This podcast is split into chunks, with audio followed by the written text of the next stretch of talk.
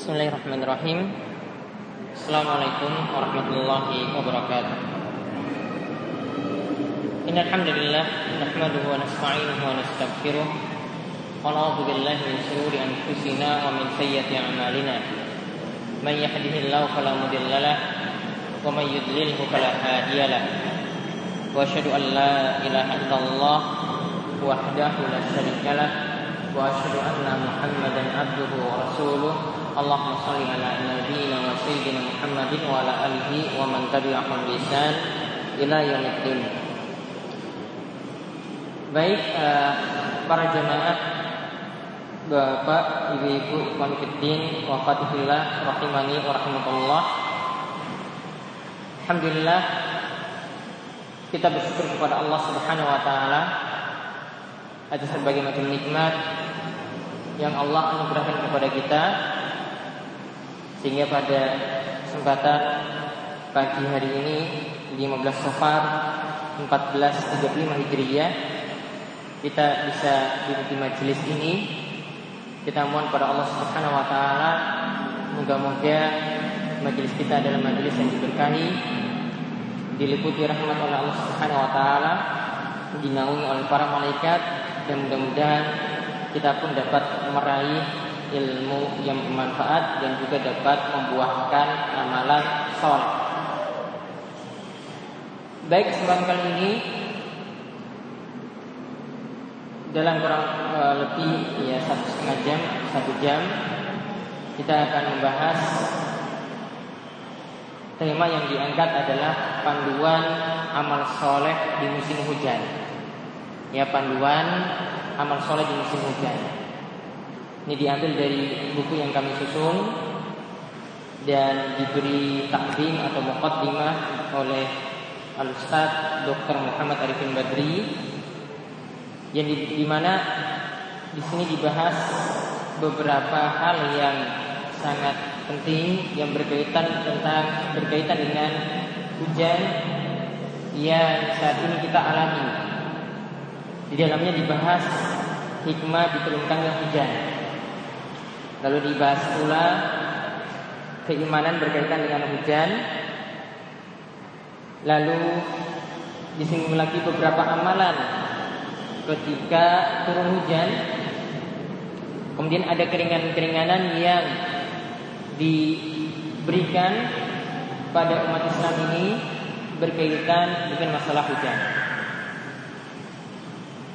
Nanti kita akan bagi ya poin-poin tersebut membahas satu persatu dan di sini nanti silakan dibaca secara lengkap. Di sini cuma kami nanti ringkaskan beberapa poin dari buku tersebut ya dan nanti bisa dilengkapi dengan bacaan di rumah.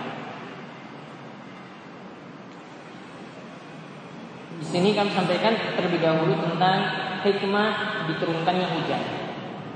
Hikmah diturunkannya hujan. Ada beberapa hikmah Kenapa Allah Subhanahu wa taala itu menurunkan hujan? Yang pertama, hujan itu adalah wujud nyata dari rahmat Allah untuk seluruh makhluk. Hujan itu adalah wujud nyata dari rahmat Allah untuk seluruh makhluk. Allah Subhanahu wa taala itu berfirman, "Wa huwallazi yunazzilul ghaitha min ba'di ma qanatu rahmatah." Wa huwal waliyul hamid. Dalam surat Asy-Syura uh, dalam surat Asy-Syura ayat 28 dan Allah lah yang menurunkan hujan sesudah mereka terputus ya sesudah mereka berputus asa ya dan Allah lah yang menyebarkan rahmatnya dan dialah yang maha pelindung lagi maha terpercaya dan lagi maha terpuji di sini disebutkan yang dimaksudkan dengan rahmat di sini yang disebutkan dalam ayat ini itu adalah hujan. Wa yang rahmatah dan Allah itu yang menyebarkan rahmatnya yang dimaksudkan di sini adalah hujan. Jadi ayat ini menunjukkan hujan itu adalah rahmat atau karunia Allah Subhanahu wa taala. Jadi ketika hujan itu turun, maka kita bersyukur kepada Allah Subhanahu wa taala atas nikmat hujan tersebut. Ya, baik itu hujannya rintik-rintik baik hujannya adalah hujan yang keras ya. Nanti akan kami ya, sampaikan beberapa amalan ketika terjadi hujan tadi yaitu saat hujan rintik saat hujan deras ya. Nanti ada amalan-amalan yang kita nanti praktekkan ya ini akan dibahas dalam beberapa poin berikutnya. Kemudian yang kedua hujan itu adalah rezeki Allah. Jadi rezeki itu bukan hanya berupa harta. Rezeki itu bukan hanya berupa uang rezeki Allah itu sangat melimpah sekali anak yang Allah Subhanahu wa taala karuniakan apalagi anak yang soleh itu adalah rezeki Ya, kemudian Allah mempermudah urusan kita juga itu adalah rezeki. Begitu juga hujan yang turun itu adalah rezeki dari Allah Subhanahu wa taala. Allah Subhanahu wa taala berfirman, "Wa bis sama'i rizqukum wa ma tu'adun." Wa bis sama'i rizqukum wa ma tu'adun. Itu dalam surat Az-Zariyat ayat 22 dan di langit terdapat rizkimu dan terdapat pula apa yang dijanjikan kepadamu. Yang dimaksudkan di sini dengan rizki di sini kata para ulama, rizki yang dimaksudkan di sini adalah hujan. Rizki yang dimaksudkan di sini adalah hujan. Jadi hujan itu adalah rizki dari Allah Subhanahu wa taala. Kemudian yang berikutnya lagi adalah hujan itu adalah sebagai tanda pertolongan untuk para wali Allah. Hujan itu adalah sebagai tanda pertolongan untuk para wali Allah. Ini disebut wali itu apa? Wali itu adalah orang alladzina amanu wa kanu yattaqun. Allah Subhanahu wa taala katakan wali Allah itu punya dua sifat. Wali Allah itu punya dua sifat. Alladzina amanu yaitu mereka adalah orang yang beriman. Kemudian yang kedua wa kanu yattaqun dan mereka adalah orang yang bertakwa. Jadi wali itu standarnya bukan bisa terbang, Standarnya bukan bisa jalan di atas air. Standarnya bukan bisa menghilang. Atau standarnya itu bukan nanti saat ini dia sholat di Mekah. Ya. Ini sudah masuk waktu Jumatan misalnya, ditanya kamu sudah sholat Jumat belum? Sudah, saya sudah sholat di Mekah. Padahal mana yang lebih sholat lebih dulu? Indonesia apa di Mekah? Hah? Indonesia. Dan dia bilang saya sudah sholat di di Mekah tadi. Ya, ini pada lagi waktu Jumatan. Wali itu belum tentu bukan syaratnya seperti itu. Wali syaratnya apa tadi?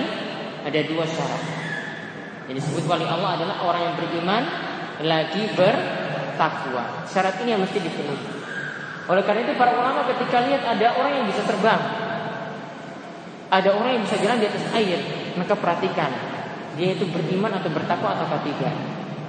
Sering ke masjid atau tidak. Dia laki-laki jamaah di masjid atau tidak? Dia itu sholat atau tidak?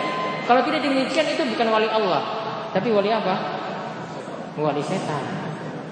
Ya, itu bukan wali Allah. Wali Allah itu standarnya tadi beriman dan bertakwa.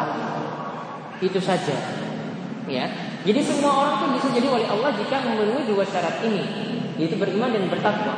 Kalau dia tidak memenuhi syarat ini, walaupun dia punya keanehan-keanehan, ya atau punya mukjizat bisa terbang bisa jalan di atas air bisa menghilang bisa sholat Jumat di Mekah. Kalau tidak beriman dan bertakwa itu bukan wali Allah Subhanahu wa taala. Nah hujan yang Allah Subhanahu wa taala turunkan itu adalah pertolongan untuk para walinya sebagaimana yang Allah Subhanahu wa taala berfirman dalam surat Al-Anfal ayat ke-11. "Iz yughashshikumun nu'as amanatan minhu wa yunazzilu 'alaikum minas sama'i ma'an liyutahhirakum bihi." Ingatlah ketika Allah menjadikan kalian mengantuk sebagai suatu penentraman dari Allah Subhanahu wa taala. Jadi manusia itu diberi rasa kantuk. Diberikan ngantuk supaya dia punya waktu untuk beristirahat, badan-badannya punya waktu untuk istirahat dan merasakan tentram. Dan Allah menurunkan kepada kalian itu hujan dari langit. Liyutahhirakum untuk mensucikan kalian dengan hujan tersebut. Untuk mensucikan kalian dengan hujan tersebut. Lalu wa yudhiba ankum rijza syaitani waliyarabita ala qulubikum wa yusabbita bihil aqdam. Lalu Allah Subhanahu wa taala katakan dan hujan itu menghilangkan dari kalian gangguan-gangguan syaitan. Dan juga untuk menguatkan hati kalian. Jadi hujan turun itu untuk menguatkan hati kalian yang menjadi wali Allah. Jadi hati kalian itu dikuatkan dan memperteguh telapak kaki kalian dengan hujan tersebut.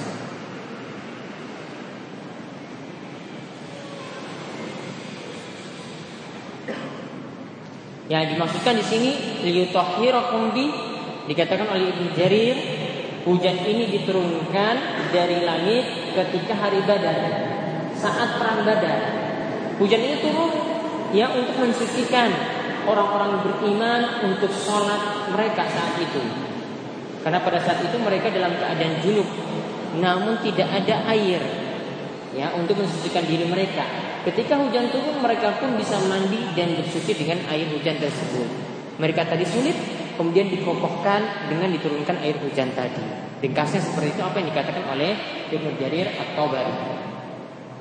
Ya, Ibnu Jarir atau Bari punya kitab tafsir yang paling tebal, berjilid-jilid. Dia pernah nantang kepada murid-muridnya. Ya, saat ini saya ingin nulis ya kitab tafsir dia nanti sama murid-muridnya, kalian berani atau enggak penuhi tantangan saya? Artinya nulis bersama kita tafsir. Tafsirnya berapa halaman ya Syekh? Murid-muridnya tanya sama Ibnu Jarir Al-Tabari. Kita tafsirnya itu berapa halaman? Jadi tanya dulu berapa halaman. Kalau sedikit mungkin nulis. Ya, Syekhnya jawab jumlahnya itu 30 ribu halaman. Ya, 30 ribu halaman. Lalu murid-muridnya bilang, Hadi tahnal ahmar. Ini umur kami itu habis gara-gara tulis kitab tafsir semacam itu. Ya umur kami itu bisa habis gara-gara tulis kitab tafsir. Masa setiap hari tulis kitab tafsir itu habis umur kami untuk tulis kitab setebal 30 ribu halaman tadi. Maka akhirnya apa? Ya, kitab tersebut jadi masih banyak juga totalnya asli yang beliau tulis itu 3000 halaman. Asli yang beliau tulis itu 3000 halaman. Itu pun masih tebal. Beliau nantang berikutnya lagi kepada murid-muridnya. Ya, sekarang saya nantang kalian nulis kitab tarikh, kitab sejarah. Mulai dari zamannya Nabi Adam sampai zaman kita saat ini. Zamannya Nabi Adam sampai zamannya Ibnu Jarir atau Bari. Kalian berani atau tidak? Sama, jawabnya sama juga. Ya, jawabannya umur kami itu habis gara-gara cuma tulis kitab tarikh, kitab sejarah. Ya, kemudian Ibnu Jarir dari dua kasus tadi, dua hal tadi, kemudian beliau katakan, ya, mata himam. Motivasi tinggi, motivasi besar saat ini semuanya sudah mati. Ini zamannya Ibnu Jarir saja sini sudah malas belajar. Sudah malas untuk menulis. Sudah malas untuk mengkaji ilmu. Apalagi untuk zaman-zaman saat ini, apalagi yang dikatakan oleh Ibnu Jarir atau Bari ketika lihat orang-orang itu yang sudah malas belajar. Yaitu tadi sedikit tentang Ibnu Jarir atau Bari. Kemudian berikutnya lagi, hujan turun juga sebagai alat untuk bersuci. Dan di antara air, di antara air yang boleh digunakan untuk kita bersuci atau berwudu atau mandi adalah air hujan. Seperti dalam fikih Syafi'i ya ketika disebutkan air-air yang boleh kita gunakan yang suci dan mensucikan itu ada air yang turun dari langit yaitu air hujan. Kemudian ada air yang keluar dari bumi yaitu mata air. Ada juga air salju, ada juga air dingin. Ya, ada juga air laut. Itu semua boleh digunakan untuk bersuci. Itu semua boleh digunakan untuk bersuci. Termasuk juga air hujan.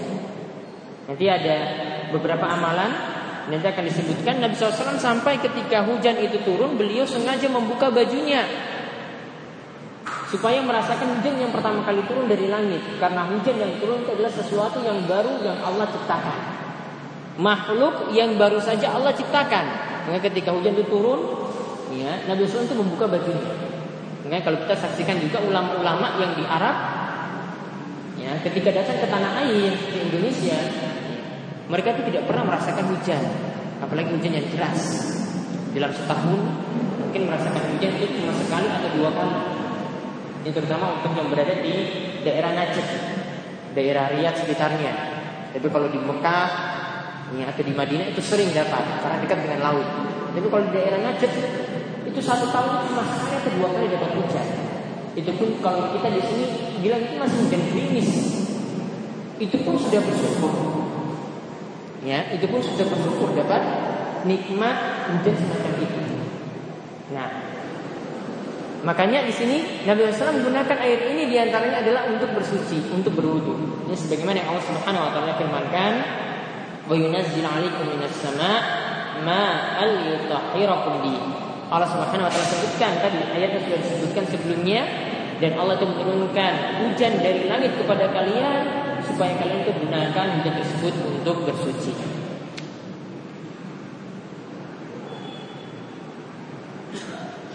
Nah, ini beberapa hikmah diturunkannya hujan, beberapa poin yang lainnya nanti silahkan dilengkapi dalam buku ini.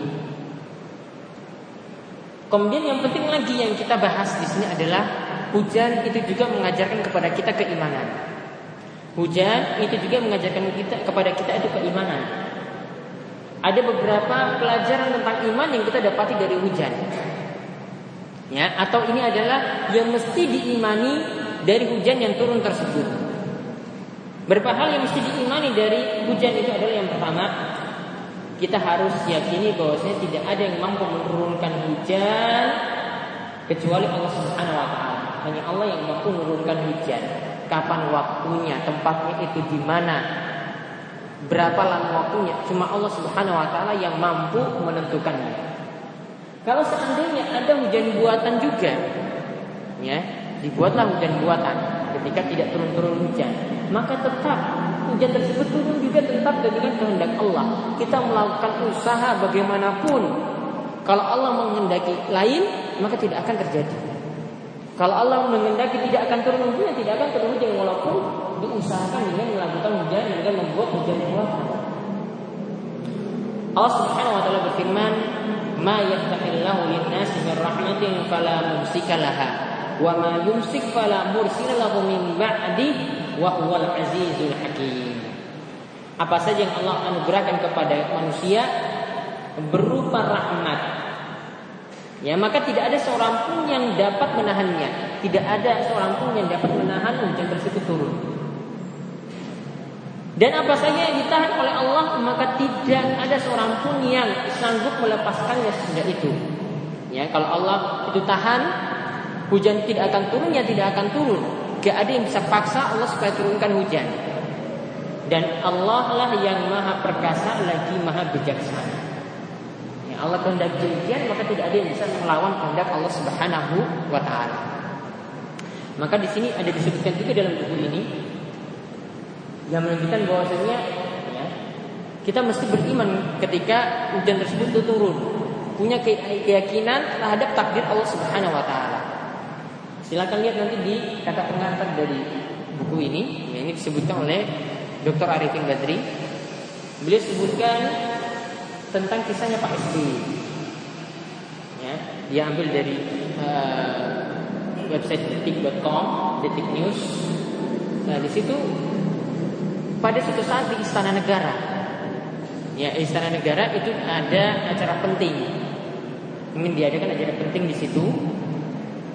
Namun acara itu belum bisa dimulai. Ini acara penyerahan bibit pohon, pohon terembesi dilakukan di halaman tengah Istana Negara. Namun acara itu belum dimulai, ya. Ternyata hujan deras telah turun. Ya, ternyata hujan deras telah turun. Akhirnya dipindahkan tadi ya, acara tersebut ke bagian dalam istana negara. Kemudian Pak SBY kemudian mengatakan, sekarang ini hujan terus, pagi hujan, ya sore pun hujan, nanti sore hujan lagi, pagi hujan lagi. Yang kita rasakan saat ini seperti itu.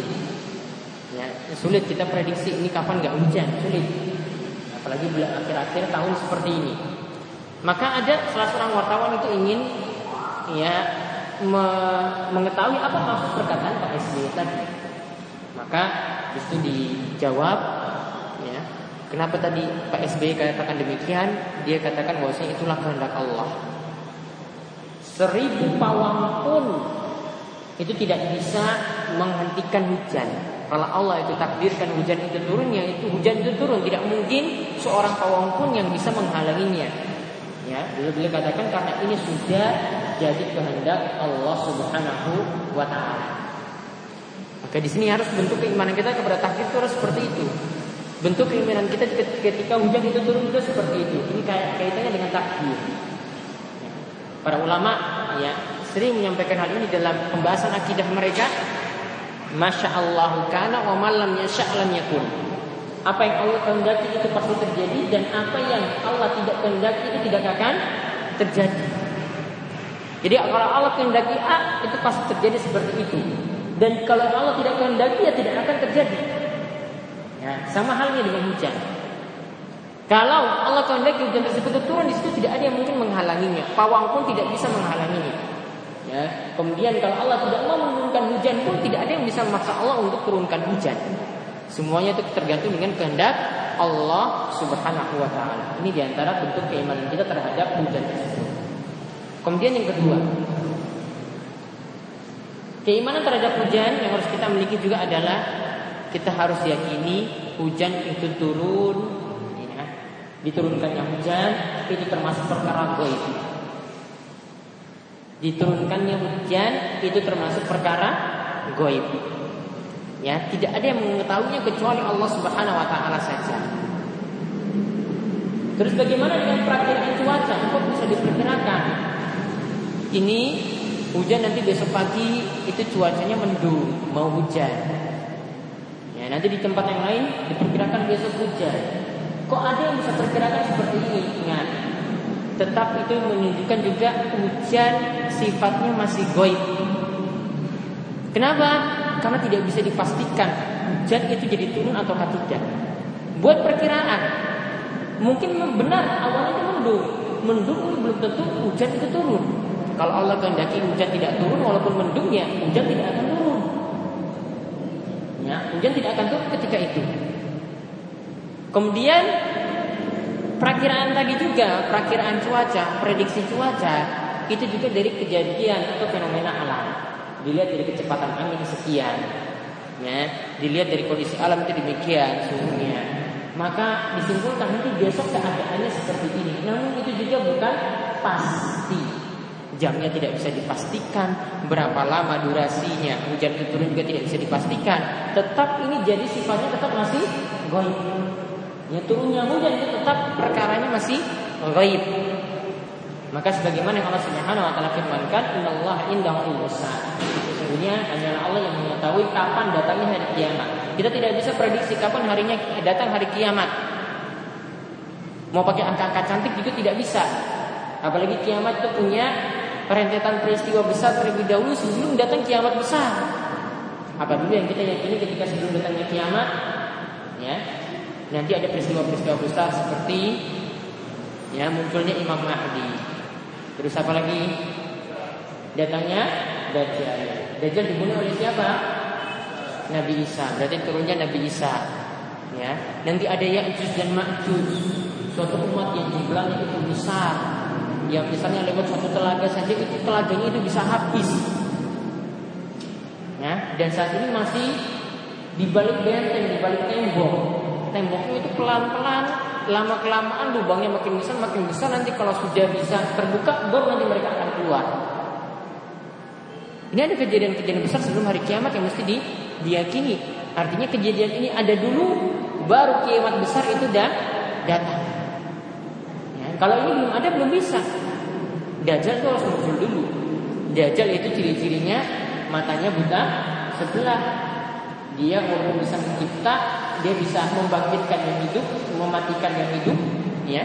Dia bisa membangkitkan yang sudah mati. Namun kelemahannya apa? Buta sebelah.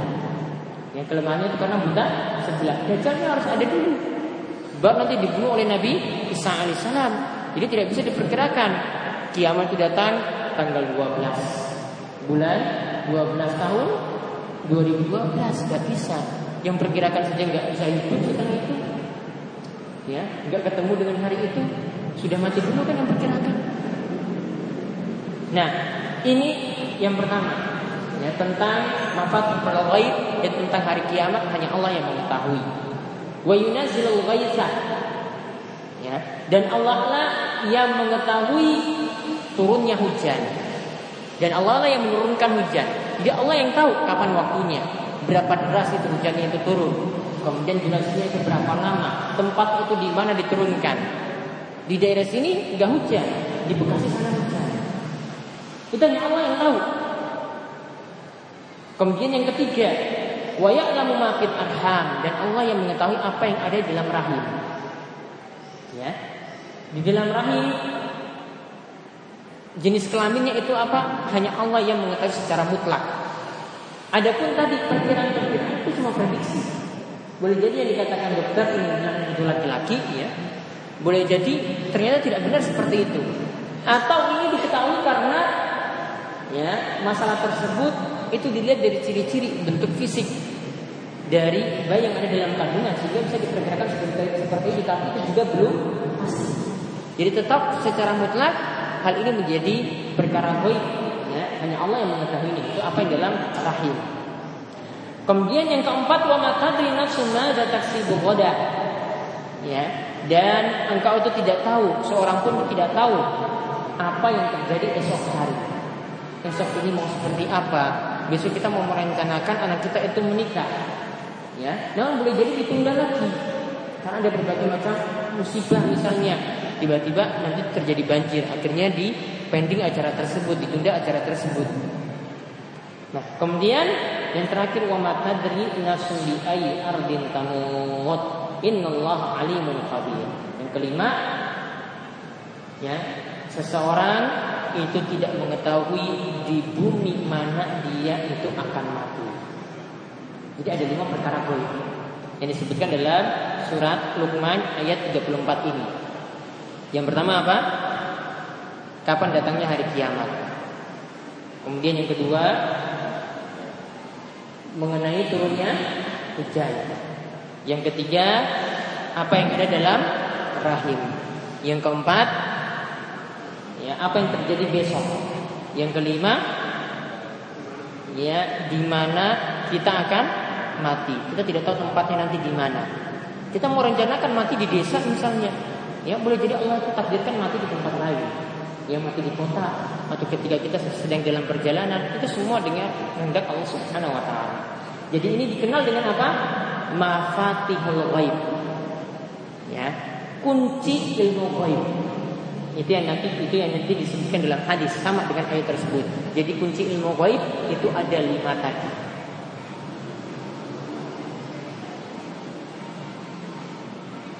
Kemudian yang ketiga, keimanan lagi tentang hujan yang mesti kita yakini adalah ada malaikat yang bertugas menurunkan hujan. Ya, ada malaikat yang bertugas menurunkan hujan. Dalam kitab Al-Mu'jam Al-Kabir Imam At-Tabrani meriwayatkan tentang percakapan Rasulullah SAW dengan malaikat Jibril. Di antaranya ada percakapan Qultu ala ayyi syai'in Mikail Rasulullah SAW itu bertanya, apa tugasnya malaikat Mikail? Kemudian ya Jibril itu menjawab, alam nabati qatar. Mikail itu bertugas untuk mengurus tanaman dan hujan. Jadi ada yang bertugas untuk mengurus tanaman, yaitu Mikail. Begitu juga dia bertugas untuk mengurus hujan. Jadi ini di antara keimanan terhadap malaikat yang mesti diyakini. Jadi kalau ada malaikat yang disebutkan namanya seperti ini, maka kita harus yakini bahwa malaikat tersebut punya tugas seperti itu. Kalau ada malaikat yang namanya misalnya cuma disebut malaikat malaikatul maut. Malaikat maut artinya malaikat penjabut nyawa, maka kita juga imani seperti itu. Kalau di kalangan kita kenal malaikat maut itu dengan sebutan apa? Malaikat Israel. Ya, kalau dalam hadis itu disebutkan dengan malaikat maut bukan malaikat Israel. Kemudian juga kalau namanya kalau malaikat itu disebutkan dengan sifat. Jadi ada ya, dalam surat Qaf itu disebutkan ada raqib, ada atid. Ila ladaihi raqibun atid kecuali di sampingnya itu ada raqib dan atid. Rokib dan atid itu bukan nama. Rokib dan atid itu sifat. Artinya malaikatnya itu sifatnya itu dekat dan terus mengawasi. Bukan malaikat yang dimaksud itu adalah yang punya nama rokib dan atid. Jadi itu bukan nama, tapi itu menunjukkan sifat. Sifatnya itu rokib, dekat. Sifatnya itu atid, terus mengawasi setiap manusia. Jadi di mana pun dia itu berada, terus diawasi oleh malaikat. Nah di sini disebutkan di sini Mikail. Mikail tugasnya apa? Jibril mengatakan bahwasanya Mikail itu tugasnya untuk mengatur tanaman, mengurus tanaman dan juga mengatur hujan. Nah ini yang Allah Subhanahu Wa Taala tugaskan kepada malaikat Mikail.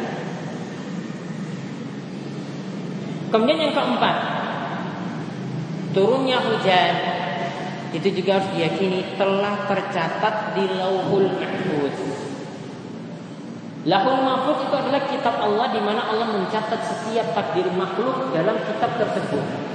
Takdir kita saat ini berada di masjid itu sudah dicatat oleh Allah Subhanahu wa taala dalam kitab Lauhul Mahfuz tadi. Jadi sudah dicatat dalam kitab tersebut. Ya. Jadi di sini Allah punya sifat ya dalam masalah takdir itu yang mesti diimani Allah itu punya sifat ilmu. Allah juga mencatat takdir tersebut. Allah juga berkehendak dan Allah juga menciptakan. Jadi dalam masalah takdir ada empat keyakinan yang mesti kita yakini. Yang pertama adalah al-ilmu. Artinya Allah mengetahui apa saja yang akan terjadi dan apa saja yang tidak akan terjadi dan Allah ketahui seandainya yang tidak terjadi ini terjadi itu bagaimana Allah pun tahu. Kemudian dalam masalah takdir yang kedua yang mesti diyakini adalah Allah mencatat setiap takdir. Padahal Allah punya sifat ilmu, mengetahui tapi masih dicatat. Allah punya sifat ilmu tapi masih di, dicatat. Maka kalau kita sebagai manusia juga apalagi banyak lupa, maka semestinya juga harus mencatat setiap ilmu ada faedah itu mesti dicatat dibukukan. Itu pentingnya ilmu, ya itu mesti dicatat. Kata Nabi SAW, Qaidul ilmu bil kitabah. Ikatlah ilmu dengan tulisan, dengan catatan.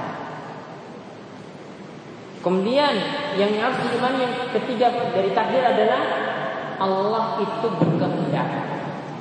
Apa yang Allah itu kehendaki itu pasti terjadi dan apa yang tidak Allah kehendaki tidak akan terjadi. Kemudian yang keempat, setiap perbuatan makhluk itu diciptakan oleh Allah. Setiap perbuatan kita manusia diciptakan oleh Allah Subhanahu wa taala. Ya. Jadi perbuatannya juga diciptakan, bukan hanya takdirnya saja, ya perbuatannya juga diciptakan. Nah, termasuk juga dalam masalah hujan di sini, ya Allah sudah mencatatnya dan Allah sudah mengetahuinya. Maka tentang hujan ini termasuk dalam hadis Nabi SAW kata Allah maqadirul khalaiq qabla an yakhluqas samawati wal arda bi 50 alf Allah itu telah mencatat takdir setiap makhluk sebelum 50 ribu tahun sebelum penciptaan langit dan bumi. Jadi sudah Allah catat takdir kita saat ini kita mau makan, takdir kita saat ini kita mau duduk. Itu sudah dicatat 50 ribu tahun sebelumnya sebelum penciptaan langit dan Kemudian yang mesti diimani lagi yang kelima, yang terakhir tentang masalah hujan di sini keimanan terhadap hujan itu tentang petir, guntur atau suaranya disebut gledek ya. Ini ada keimanan juga tentang petir. Jadi petir itu bukan hanya fenomena di alam. Ya, fenomena di alam bertabrakan antara ya, e, kutub positif dan negatif sehingga muncul cahaya seperti itu dan keluar suara. Ya, bergesekan akhirnya keluar suara seperti itu. Bukan hanya seperti itu fenomenanya, namun disebutkan dalam beberapa hadis di antara yang disebutkan oleh Syekhul Islam Ibnu Taimiyah. Beliau katakan ada dalam hadis marfu pada riwayat Tirmizi dan selainnya bahwasanya Nabi SAW itu pernah ditanya tentang ar-ra'du, tentang petir. Dan Nabi SAW itu menjawab Malakun minal malaikah Muwakkalun bis sahabi Ma'ahum makharik min nar Yasuku bihas sahab Haithu Allah Kata Nabi SAW, Ar-Ra'du itu adalah malaikat. Ar-Ra'du itu adalah malaikat yang diberi tugas untuk mengurus awan. Ya, dan nanti bersamanya itu ada pengoyak dari api, dia punya pengoyak dari api yang nanti memindahkan awan sesuai dengan kehendak Allah. Jadi awan itu berbeda juga sesuai dengan kehendak Allah, tapi dijalani oleh malaikat.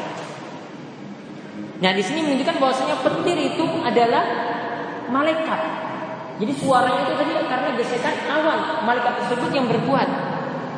Maka ketika petir itu, ya kita mendengar suara petir, kita disunahkan membaca doa ya. Dan ini doa dari asal sahabat bukan dari Nabi SAW ini dari sahabat. Itu membaca doa subhanalladzi yusabbihu rabbi bihamdihi wal malaikatu min khifati. Akan saya dalam beberapa amalan ketika turun hujan. Subhanalladzi ya maha suci Allah. Subhanalladzi sabbihu ra'du di mana ar-ra'du petir itu bertasbih. Bihamdihi karena memuji Allah dan takut kepada Allah Subhanahu wa taala. Jadi petir tadi itu adalah karena malaikat itu bertasbih kepada Allah Subhanahu wa taala. Sehingga tadi kita dianjurkan ketika petir itu muncul maka kita yakini bahwasanya nah itulah suara-suara para malaikat ketika bertasbih Ya suara yang kita dengar juga itu dari pengoyak dari api yang di mana awan itu bergeser dengan kehendak Allah Subhanahu wa taala.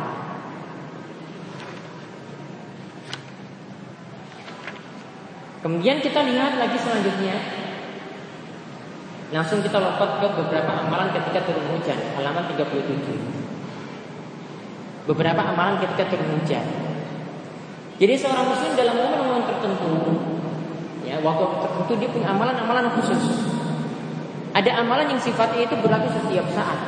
Tapi ada amalan yang Islam itu ajarkan ini berlaku pada waktu-waktu yang khusus. Seperti yang nanti kami sebutkan di sini ini berlaku ketika hujan. Kita kalau bisa mengamalkan amalan-amalan ini. Dan nanti amalan doa-doanya atau zikir-zikir yang ringkas kami sebutkan juga di akhir. Ada di halaman 85, 86. Cuma khusus untuk sebutkan doa ketika turun hujan atau zikir-zikir apa yang disebutkan ketika turun hujan. Ada di halaman 85 86. Ringkasannya ada di situ. Secara lebih lengkap mulai dari halaman 37 kita lihat. Amalan yang pertama ketika terjadi mendung. Ketika terjadi mendung, Nabi SAW itu meninggalkan aktivitasnya. Apalagi kalau mendungnya hitam. Beliau khawatir mendung yang muncul itu adalah nanti akan mengakibatkan hujan lebat yang membawa bencana. Maka ketika melihat hujan semacam ketika melihat baru mendung seperti itu Nabi SAW itu meninggalkan aktivitasnya meskipun juga dalam sholat. Meskipun juga dalam sholat beliau SAW itu meninggalkan aktivitasnya. Walau alam yang dimaksudkan sini adalah sholat sunnah. Karena sholat wajib tidak demikian. Ya beliau meninggalkan aktivitasnya maka ketika mendung itu datang, beliau meninggalkan aktivitasnya seperti itu. Kemudian ketika mendung tersebut hilang, beliau kembali lagi melakukan aktivitasnya. Dan ketika hujan itu turun, maka beliau mengucapkan Allahumma shayban nafi'ah. Inilah yang disebutkan dalam hadis Aisyah. Ya, jadi di sini lihat yang Nabi SAW itu praktekkan ketika mendung itu datang. Beliau khawatir. Jangan-jangan itu adalah hujan yang membawa bencana sampai Nabi SAW itu menghentikan segala aktivitasnya saat itu. Ini bukan tatayur, ini bukan beranggapan sial, ini karena ada sebab. Kalau itu tidak ada sebab apa-apa, atau sebabnya itu tidak tidak nyambung. Ya, tatayur itu apa? Beranggapan sial. Di masa silam, kalau seorang itu melakukan safar, ya, dia melihat burung itu kalau digertak nanti terbang ke mana? Kalau ke kanan berarti itu pertanda baik. Berarti sekarang kita lakukan perjalanan. Kalau ke kiri berarti pertanda siap. Jangan lakukan perjalanan. Kalau lurus, burungnya terbang lurus berarti harus diulang. Ya sampai dapat ke kanan atau ke ke kiri. Makanya beranggapan sial di kalangan orang Arab itu disebut tatoyur. Kalau sekarang beranggapan sial dengan apa? Dengan waktu. Misalnya bulan Suro. Ya, kalangan orang Jawa bulan surau itu tidak ada aktivitas macam-macam, tidak ada aktivitas aktivitas besar, mantai nggak ada, anak itu hitam itu nggak ada, ya mau melakukan yang penting-penting satu itu nggak boleh. Kenapa? Hati-hati kuala. Nanti bisa kena sial. Ada yang berkaitan sial dengan waktu. Nah, sedangkan tadi Nabi SAW melakukan mendung itu karena ada sebab. Kalau tadi tidak ada kaitannya. Kenapa burung itu kaitannya dengan kita melakukan safar? Itu nggak nyambung. Ya, tidak ada kaitannya kita mau jalan kok sambungnya itu dengan burung itu nggak ada. Ya, itu nggak nyambung. Kemudian mau melakukan aktivitas atau tidak di bulan surah, apa kaitannya bulan surah secara ilmiah dengan aktivitas kita buat kegiatan besar seperti itu tidak ada. Nah, ini tata yang tidak dibolehkan. Ya, ini tatayur yang tidak dibolehkan yang Nabi SAW itu katakan atiyaratu syirkun atiyaratu syirkun atiyaratu syirkun yang namanya beranggapan sial itu adalah syirik yang namanya beranggapan sial itu syirik yang namanya beranggapan sial itu syirik Nabi SAW sebut sampai tiga kali. Dan orang-orang yang selamat dari sifat ini tidak beranggapan sial dan ketergantungan yang sangat tinggi kepada Allah Subhanahu wa taala. Ya wa ala rabbihim yatawakkalun mereka sangat bertawakal kepada Rabb mereka. Mereka lah yang nanti dijanjikan di antara orang-orang yang masuk surga tanpa hisab tanpa azab tanpa perhitungan dan tanpa disiksa. Sifat mereka kata Nabi Muhammad itu ada empat sifat yang pertama apa tidak beranggapan sial tadi yang kedua tidak minta dirupiah minta dirupiah yang kurang utama. Kalau kita merupiah orang lain tidak ada masalah. Meminta dirupiah karena kalau minta dirupiah ketergantungannya sangat tinggi kepada selain Allah. Ya, ketergantungannya sangat tinggi kepada selain Allah. Kemudian yang ketiga tidak minta dikei. Dahulu kalau orang punya luka habis perang kasih besi panas ditempel di luka tadi langsung sembuh Pernah Nabi SAW itu mengutus kepada uh, Ubay bin Kaab. Ubay bin Kaab, ya ketika itu dia punya luka. Nabi SAW itu utus seorang dokter sembuhkan Ubay bin Kaab tadi dengan kai. Sebutkan Ubay bin Kaab tadi dengan pengobatan kai tadi. Dikasih biji panas, tempel di luka tersebut. Ya, itu dijamin sembuh. Kalau orang minta di kai, ketergantungannya sangat besar sekali kepada selain Allah. Jadi berkurang berkurang ketauhidan atau keimanannya. Kemudian yang keempat, wa ala rabbihim yatawakkal. Dia punya sifat tawakalnya sangat tinggi kepada Allah Subhanahu wa taala. Tawakalnya sangat tinggi kepada Allah. Jadi ada empat sifat di sini. Ya, orang yang punya sifat tadi apa? 70 ribu orang yang masuk surga tanpa hisab dan tanpa adab. Dalam riwayat Ahmad ditambahkan 70 ribu tadi itu bukan hanya 70 ribu setiap seribunya ada 70 ribu lagi. Setiap seribunya ada 70 ribu lagi. Berarti kalikan saja 70 dikalikan 70 ribu. Berapa?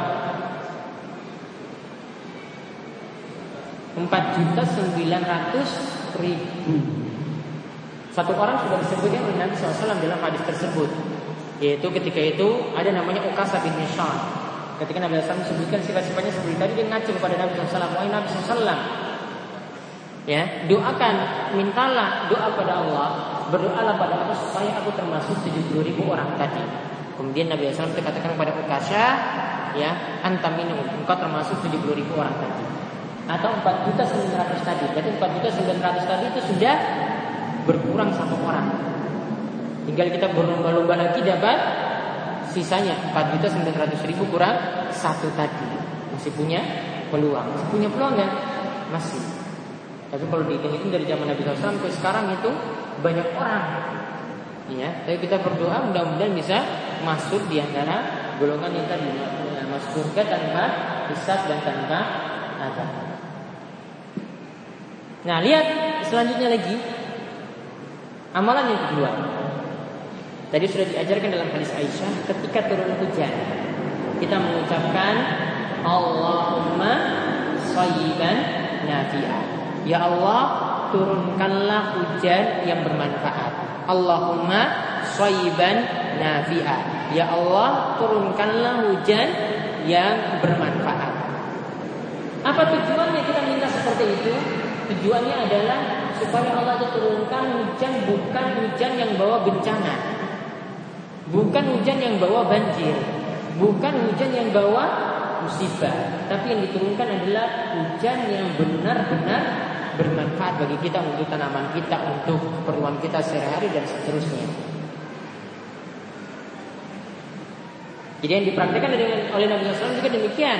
Aisyah itu mengatakan ketika Nabi SAW itu melihat hujan itu turun, bukan malah mengeluh, bukan malah menggerutu, bukan malah bilang aduh sialan ini gara-gara hujan kita nggak bisa jalan lagi, nggak bisa ke mall, nggak bisa ke mana-mana, gara-gara hujan. Tapi yang Nabi SAW melakukan apa? Lalu ucapkan ketika itu Allahumma soiban nabi malah berdoa. Ya Allah turunkanlah hujan yang bermanfaat.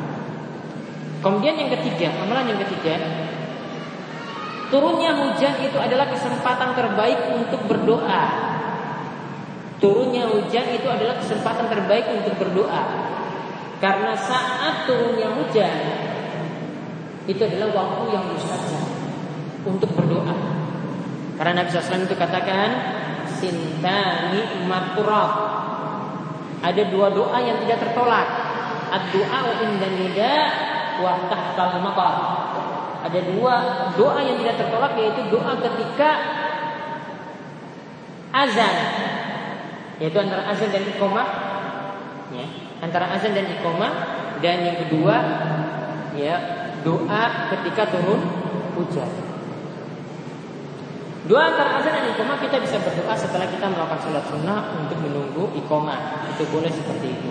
Atau boleh dilakukan juga ketika kita sedang melaksanakan sholat sunnah banyak doa ketika sujud itu juga termasuk dalam hadis ini. Bahkan kata Syekh Muhammad bin Utsaimin, beliau memberikan kaidah doa yang dilakukan dalam ibadah itu lebih utama daripada doa yang dilakukan di luar ibadah. Berarti doa yang dilakukan dalam sholat itu lebih utama daripada doa yang dilakukan di luar sholat. Jadi kalau kita ada kesempatan sholat sunnah, lebih utama memperbanyak doa di dalam sujud daripada nanti sudah sholat baru berdoa. Di antara bukti yang beliau sebutkan, coba lihat ketika kita ya ada yang sudah berhaji di sini mau melempar jumroh pada hari 11 dan 12 Lempar jumrohnya berapa jumroh yang dilempar? Hmm? Ada jumroh apa? Jumrohul ula, jumrohul wusta, dan jumrohul akobah. Mana yang terakhir? Akobah. Akobah itu artinya belakang. Jadi yang paling terakhir. Ya kan hari ke-11 12 seperti itu kan? Kalau hari ke-10 cuma jumroh akobah saja. Nah lihat, setelah lempar jumrohul ula, kita disunahkan untuk berdoa menghadap kiblat. Ya kan? Setelah lempar jumroh wusta, disunahkan lagi untuk berdoa menghadap kiblat. Setelah lempar jumroh akobah, jumroh terakhir, disunahkan untuk berdoa atau tidak? Tidak. Letaknya karena di akhir ibadah, maka tidak ada doa di situ. Ya kan? Tidak ada doa di situ. Maka kata saya Muhammad SAW dari dari amalan ini menunjukkan doa kalau di tengah-tengah ibadah itu lebih bagus daripada ibadahnya sudah rampung di akhir ibadah baru kita berdoa. Jadi kalau ada yang tanya, kalau saya perbanyak doa ketika sujud, ketika sholat sunnah, dengan nanti saya berdoa nanti saya sholat sunnah ini menunggu iqomah mana yang bagus? Jawabannya ketika sujud. Ya, ditambah lagi Nabi SAW itu katakan aqrabu ma abdu min rabbih wa huwa sajidun fa doa. Tempat yang paling dekat antara hamba dengan Allah adalah ketika dia sujud. Maka perbanyaklah doa ketika itu. Ya, perbanyaklah doa ketika itu. Nah, ini untuk doa azan tadi. Jadi maksud seperti itu. Sedangkan doa ketika hujan itu turun terserah di sini ya, hujannya mau lebat, hujannya mau krimis. Pokoknya saat hujan turun secara mutlak itu kita di perintahkan untuk berdoa saat itu karena saat itu adalah waktu mustajabnya doa. Jadi jangan mengeluh ketika hujan turun, malah waktu yang ada itu bisa diganti dengan memperbanyak doa.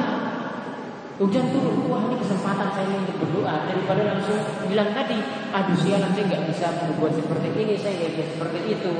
Nggak boleh seperti tadi. Nanti akan kami sebutkan dalam amalan-amalan ini juga. Menggurutu ketika hujan turun itu nggak boleh. Kemudian yang keempat, Barangkali ketika hujan turun itu terjadi angin, angin kencang. Maka kita juga berdoa saat itu dengan membaca doa, Allahumma inni as'aluka khairaha wa khaira ma fiha wa khaira ma ursilat bi. Ya Allah, ya aku minta kepadamu kebaikan angin itu dan kebaikan yang ada dalamnya dan kebaikan yang dibawa oleh angin tersebut. Jadi angin tadi itu bawa-bawa benda-benda apa? Itu mudah-mudahan bermanfaat. Wa a'udzubika min syarriha wa syarri ma fiha wa syarri ma ursilat bi. Dan aku minta perlindungan kepadamu ya Allah dari kejelekan angin tadi. Dari kejelekan yang ada dalam angin tersebut, dari kejelekan yang dibawa oleh angin tadi. Dan ketiga terjadi angin kencang juga kita diperintahkan minta kebaikannya, kita minta perlindungan pada Allah juga dari kejelekan. Kemudian yang kelima, yang tadi sudah disebutkan di awal tadi, ketika mendengar suara petir.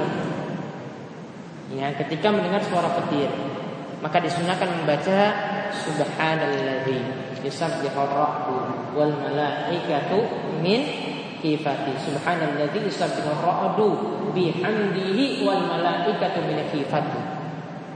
Maksudnya Allah yang petir dan para malaikat bertasbih dengan memujinya karena rasa takut kepada Allah. Ada juga doa yang lainnya seperti doa subhanalladzi sabbahat lahu. Maksudnya Allah yang petir bertasbih kepadanya. Ini doa yang lainnya lagi. Namun doa-doa yang ada tadi itu bukan hadis Nabi. Itu adalah doa yang diucapkan oleh para sahabat.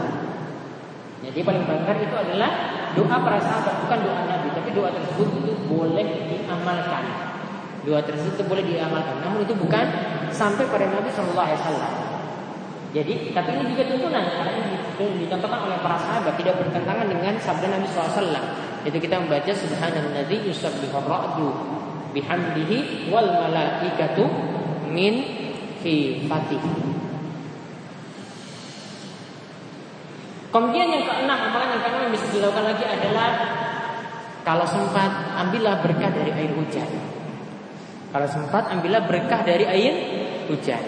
Yang dimaksudkan di sini di mana? Lihat ada hadis dari Anas bin Malik yang menyebutkan kami itu pernah kehujanan bersama Nabi Shallallahu Alaihi Wasallam. Jadi di sini Nabi SAW itu mandi hujan. Ya, Nabi SAW itu mandi hujan. Mungkin hujan saat dulu itu berbeda dengan saat ini. Dan mungkin hujan di Arab itu beda dengan saat dengan hujan yang ada di sini. Karena hujan di sana itu jarang-jarang. Jadi beliau lakukan seperti ini. Ya, kalau kita kan sudah biasa ya kan wah hujan turun, hujan turun. Di sana kan satu tahun itu cuma sekali dua kali. Satu tahun loh. Kita hampir setiap hari. Nah ketika hujan turun Nabi SAW itu kehujanan ya, Lalu Rasulullah SAW itu menyingkap bajunya Hingga terguyur hujan jadi membuka bajunya supaya air hujan itu kena ke badannya langsung. Maka di antara para ulama juga ada yang ke sini datang ke Indonesia hujan turun jarang-jarang lihat kan ada juga yang buka sempat buka bajunya. Ya, mempraktikkan seperti yang Nabi SAW contohkan. Nah kemudian kami mengatakan wahai Rasulullah, mengapa engkau ya mandi hujan seperti itu? Maka ketika itu Rasulullah SAW itu bersabda, "Li'annahu haditsu ahdin bi ta'ala." Karena hujan ini baru saja Allah ciptakan. Karena hujan ini baru saja Allah ciptakan. Karena ini baru ciptakan, maka aku ingin ngalap berkah dengan hujan tersebut. Maka di sini para jamaah sekalian, ini menunjukkan bahwasanya kalau seorang ingin ngalap berkah harus dengan dalil ya. Dia ngalap berkah dengan kuburan. Itu harus ada dalilnya. Ngalap berkah dengan makan sisanya makanan pak kiai. Itu harus ada dalilnya. Ngalap berkah dengan minum bekas yang minum pak kiai harus ada dalilnya. Karena apa? Di sini Nabi Muhammad melakukan ini ada da, dalil. Ini ada tuntunan. Karena yang datangkan berkah itu adalah Allah. Tabarakalladzi biyadihil mulk. Allah yang mendatangkan keberkahan, keberkahan itu di tangan Allah. Kekuasaan itu di tangan Allah. Jadi Allah yang itu datangkan berkah. Kalau ada di tempat buat nasi tumpeng di arak-arak di kota, Kemudian dikumpulkan. Katanya ini bisa datangkan berkah. Kalau disimpan di lemari, ya nanti warungnya tadi ya warungnya itu sepi, pengunjung itu nanti bisa ramai. Belum dapat jodoh nanti datang jodoh. Itu harus ada dalil. Kalau tidak ada dalilnya berarti adalah amalan yang mengada-ngada. Ya, kalau dia keyakinannya keberkahannya itu dari benda ini berarti syirik akbar. Kalau keyakinannya Allah yang beri berkah tapi lewat benda ini tanpa dalil berarti melakukan bid'ah. Ya berarti dia melakukan bid'ah. Maka mengalap berkah itu harus dengan da dalil. Nah di sini ada contohnya. Kenapa para ulama dan juga para sahabat dan juga Nabi Muhammad itu mengalap berkah dari air hujan? Ada dalilnya. Ini contohnya oleh Nabi SAW dan bisa kita praktekkan juga. Kemudian yang ketujuh, ketika hujan turun juga kita dianjurkan berwudu dengan air hujan. Ya berwudu dengan air hujan. Asalnya seperti itu boleh. Namun kalau hujannya membawa bahaya misalnya saat ini muncul hujan asam. Yang turun itu bukan hujan basah tapi hujan asam. Kalau itu memang hujan membawa mudarat kalau kita berwudu dengannya maka pakai hadis yang lainnya jangan kita mendatangkan doror, mendatangkan bahaya untuk diri sendiri. Asalnya hujan boleh seperti ini, boleh dipakai untuk wudhu. Bahkan di sebagian tempat ya ketika berwudhu hanya bisa dengan air hujan karena tangannya tidak bisa menampung air ya jadi dia e, hujan tersebut dikadah ya ditampung kemudian ketika e, menggunakan menggunakan air untuk itu ya gunakan air hujan tersebut. Nah di sini ada contoh dari Nabi SAW ada hadis yang menyebutkan hal ini ada satu hadis yang dhaif tapi didukung dengan hadis yang lainnya. Ini di antaranya adalah hadis bila air itu mengalir di lembah. Nabi SAW itu mengatakan ukhruju bina ila hadzal ladzi ja'alahu Allahu tahura wa natahharu Keluarlah kalian bersama kami menuju air ini yang telah dijadikan oleh Allah sebagai alat untuk bersuci. Yang telah dijadikan Allah sebagai alat untuk bersuci. Jadi Nabi SAW itu keluar, suruh keluar menuju air hujan tadi dijadikan alat untuk bersuci, maksudnya adalah alat untuk berwudu. Maka di sini adalah perintah, ada perintah kalau hujan turun, ya, ada kesempatan kita gunakan air hujan tadi untuk berwudu. Ada air yang jatuh dari genteng misalnya, itu boleh digunakan langsung untuk berwudu dalam rangka mengamalkan sabda Nabi SAW itu di sini. Kemudian yang kedelapan, ya, yang kedelapan Salah satu amalan haji di sini adalah ini ini uh, berkaitan dengan menjaga lisan.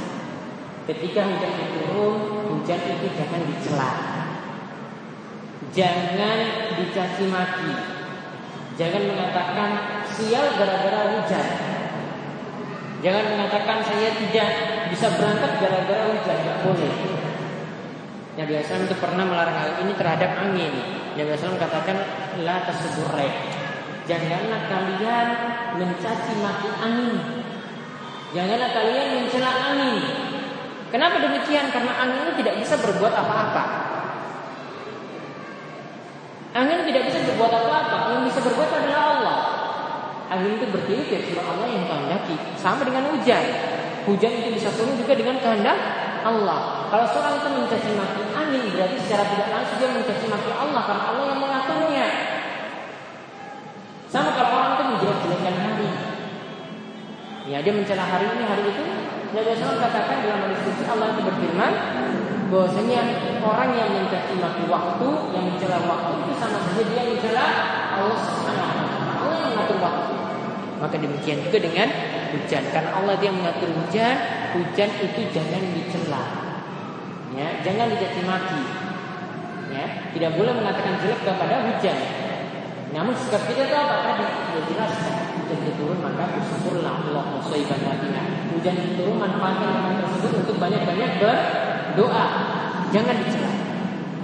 Nah kemudian amalan yang terakhir setelah hujan itu turun maka kita bersyukur kepada Allah Subhanahu Wa Taala dalam rangka kita mengindarkan nikmat kepada Allah kita ucapkan mutirna bi fadlillahi wa rahmatihi Mutirna bifadlillahi wa rahmatih. Kita diberi hujan karena karunia dan rahmat Allah. Kita diberi hujan karena karunia dan rahmat Allah. Maka di sini para jamaah diajarkan ketika hujan turun, maka sandarkan nikmat hujan tadi itu kepada Allah. Karena Allah yang turunkan hujan. Apa pun nikmat yang Allah Subhanahu wa taala anugerahkan kepada kita, kita sandarkan kepada Allah. Jangan sandarkan kepada selain Allah. Maka di antara bentuk keimanan, ini di antara bentuk keimanan, hujan tadi kita sandarkan pada Allah. Begitu juga untuk nikmat-nikmat yang lainnya. Allah memberikan kita nikmat harta, sandarkan juga pada Allah. Allah memberikan kita nikmat kesehatan juga sandarkan pada Allah. Jangan katakan ini karena saya rajin olahraga, saya jadi sehat. Harusnya katakan apa? Ini adalah nikmat Allah. Allah masih memberikan kesehatan. Wong ada yang nggak pernah olahraga saja juga tetap sehat. Karena Allah yang berikan. Jadi jangan sandarkan pada dirinya sendiri. Kenapa kamu sekarang bisa sukses? Karena saya memang pintar. Karena saya memang itunya itu ke laut. Karena saya memang itu cerdas. Nggak boleh dikatakan seperti itu. Namun kalau ditanya seperti tadi bilang, ini adalah karunia dan nikmat Allah Subhanahu Wa Taala. Selalu sandarkan nikmat kepada Allah.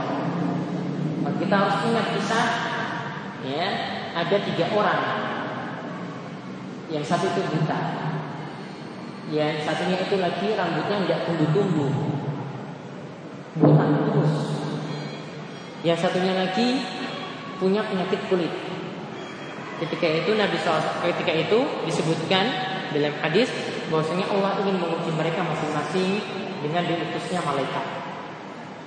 Orang yang pertama didatangi itu adalah orang yang punya ya, penyakit kulit. Datangi, ditanya, kamu mau diberi apa? Saya ingin supaya kulit saya ini jadi bagus sehingga orang-orang tidak menjauh dari saya. Kemudian dengan kehendak Allah, Allah beri kulit yang bagus, penampilan yang bagus kepada dirinya. Kemudian tanya lagi, terus engkau ingin apa lagi? Ya, akhirnya dia itu diberikan unta. Untanya akhirnya berkembang, berkembang biak. Jadi orang yang sukses, untanya sekarang jadi satu lembah. Jadi orang yang sukses. Orang yang kedua ditekangi lagi orang yang punya penyakit botak. Ya, rambutnya nggak tumbuh-tumbuh. Ya, rambutnya nggak tumbuh-tumbuh. Maka malaikat itu datang menyamar jadi manusia, kemudian tanya sama dia, ya, engkau mau nikmat semacam apa? Dia katakan, saya ingin rambut saya ini tumbuh sehingga orang-orang tidak menjauh dari saya. Kemudian akhirnya diberikan rambut. Terus kamu minta nikmat apa lagi? Ya, akhirnya dia diberi ya sapi. Ya, sapi yang beranak. Tadi unta yang diberi unta yang beranak. Ini sapi yang beranak. Akhirnya beranak, beranak, beranak. Jadinya sekarang sapinya itu satu lembah. Orang yang terakhir adalah orang yang buta. Orang yang buta ditanya juga seperti tadi, ya akhirnya dia itu ingin matanya itu sembuh, ya kemudian dia akhirnya diberikan kambing yang sedang mengandung akhirnya kambing itu berkembang berkembang jadi satu lembah. Kemudian sekarang malaikat datang lagi dalam wujud tiga orang tadi ketika mereka dalam keadaan susah. Jadi malaikat itu datang lagi. Ya sekarang kan tiga orang tadi sudah jadi sukses. Malaikat datang pertama dalam wujud orang yang punya penyakit kulit. Datang seperti itu. Dia katakan kepada orang yang dulunya punya penyakit kulit ini, saya itu kehabisan bekal di perjalanan, tolong bantu saya. Kemudian orang yang dulu punya penyakit kulit ini sekarang sudah jadi orang sukses, sudah punya unta satu lomba, dia katakan bahwasanya urusanku itu banyak. Aku nggak bisa bantu. Kemudian malaikat langsung bilang, ingatkan, bukankah dulu itu kamu punya penyakit kulit Allah yang beri engkau kesembuhan sehingga jadi seperti ini. Kemudian dia katakan bahwasanya ya kesuksesannya tadi dia punya harta yang melimpah tadi itu karena harta warisannya. Tidak menyadarkan diri pada Allah Subhanahu wa taala, lupa darah. Lupa keadaannya yang dulu. Orang yang kedua dia tanya lagi. Yang botak sama mereka datang seperti tanya lagi nikmat, tanya lagi minta bantuan, enggak dibantu juga. Katanya bahwasanya urusannya itu banyak, tidak mau bantu. Malaikat ingatkan lagi, bukankah dulu kamu itu kepalanya itu botak, rambutmu itu nggak tumbuh-tumbuh? Kemudian ya, intinya dia tidak mau bantu, akhirnya juga ya eh, malaikat beralih lagi kepada orang yang ketiga. Intinya dua orang tadi tidak mau bantu. Ya, dan nanti dikembalikan lagi wujudnya seperti itu. Kemudian yang ketiga dia tanya lagi, sisa orangnya buta. Cobaannya lebih berat memang buta dibandingkan tadi punya penyakit kulit, ya, tadi punya kepala yang tidak bisa tumbuh rambutnya, itu cobanya masih ringan. Buta ini berat. Diberikan kambing tadi, orang ini datang, malaikat tadi datang menyamar jadi manusia, kemudian tanya, bahwasanya saya punya kebutuhan, saya tidak bisa melakukan perjalanan, tolong bantu saya. Akhirnya dia katakan, ini semua lembah yang ada ini adalah nikmat dari Allah Subhanahu wa taala. Kamu ambil saja apa yang kamu mau. Kamu ambil saja apa yang kamu mau. Itu dia punya kambing tadi satu lembar. Ambil saja yang kamu mau. Kemudian akhirnya orang itu tadi adalah orang yang bersyukur, menyandarkan itu kepada Allah. Dikatakan itu nikmat itu dari Allah Subhanahu Wa Taala. Maka ya, akhirnya malaikat tadi bilang bahwasanya enggak, saya mau ambil. Kamu ternyata itu berbeda dengan dua temanmu yang sebelumnya. Ya, dengan orang yang botak dan dengan orang yang punya penyakit kulit. Dua orang tadi menyandarkan nikmat kepada dirinya sendiri. Dan satunya apa? Menyandarkan nikmat kepada Allah Subhanahu wa taala. Dan di sini juga para ulama sempat menyinggung juga inilah keadaan ini berbeda antara peternak kambing dengan peternak unta dan peternak sapi. Peternak kambing itu biasanya lebih bersyukur. Katanya disimpulkan dari hadis ini.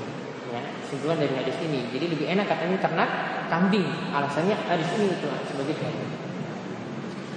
Baik.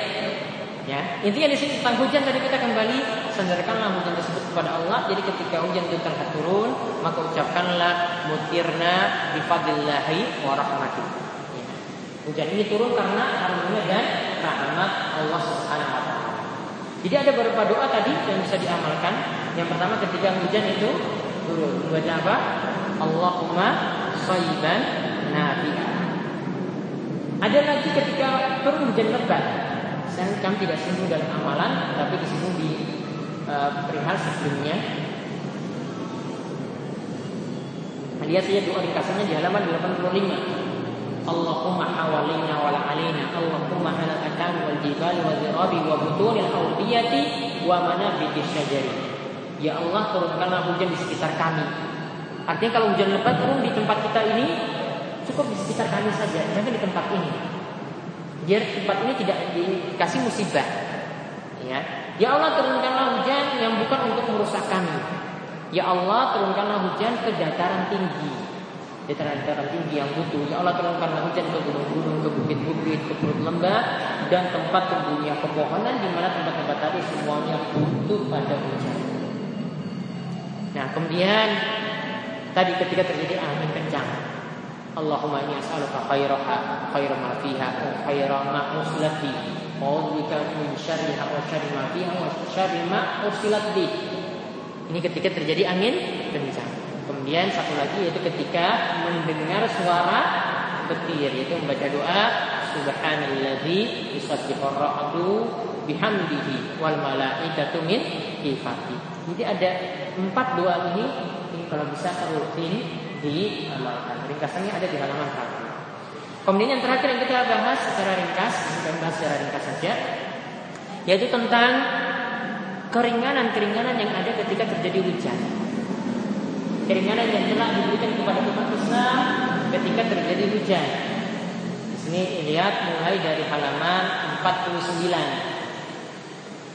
Allah Subhanahu wa taala ketika ini sulit seperti ini maka Allah itu memberikan kemudahan. Ketika hujan itu menyulitkan kita maka kita diberi kemudahan. Karena Allah Subhanahu wa taala itu berfirman, "Yuridullahu bikumul yusra wa la yuridu bikumul usra." Allah itu menghendaki kemudahan bagi kalian dan tidak menghendaki kesukaran bagi kalian. Allah itu menghendaki kemudahan bagi kalian dan tidak menghendaki kesukaran bagi kalian. Nah, ada dua kemudahan penting. Lihat di halaman 52. Yang pertama, bolehnya meninggalkan sholat berjamaah. Bolehnya meninggalkan sholat berjamaah. Kemudian keringanan yang kedua yang boleh kita ambil adalah menjamak sholat ketika turun hujan. Menjamak sholat ketika turun hujan. Yang pertama dahulu, kita telah ketahui bahwasanya sholat jamaah menurut pendapat yang paling kuat sholat jamaah itu hukumnya wajib bagi laki-laki.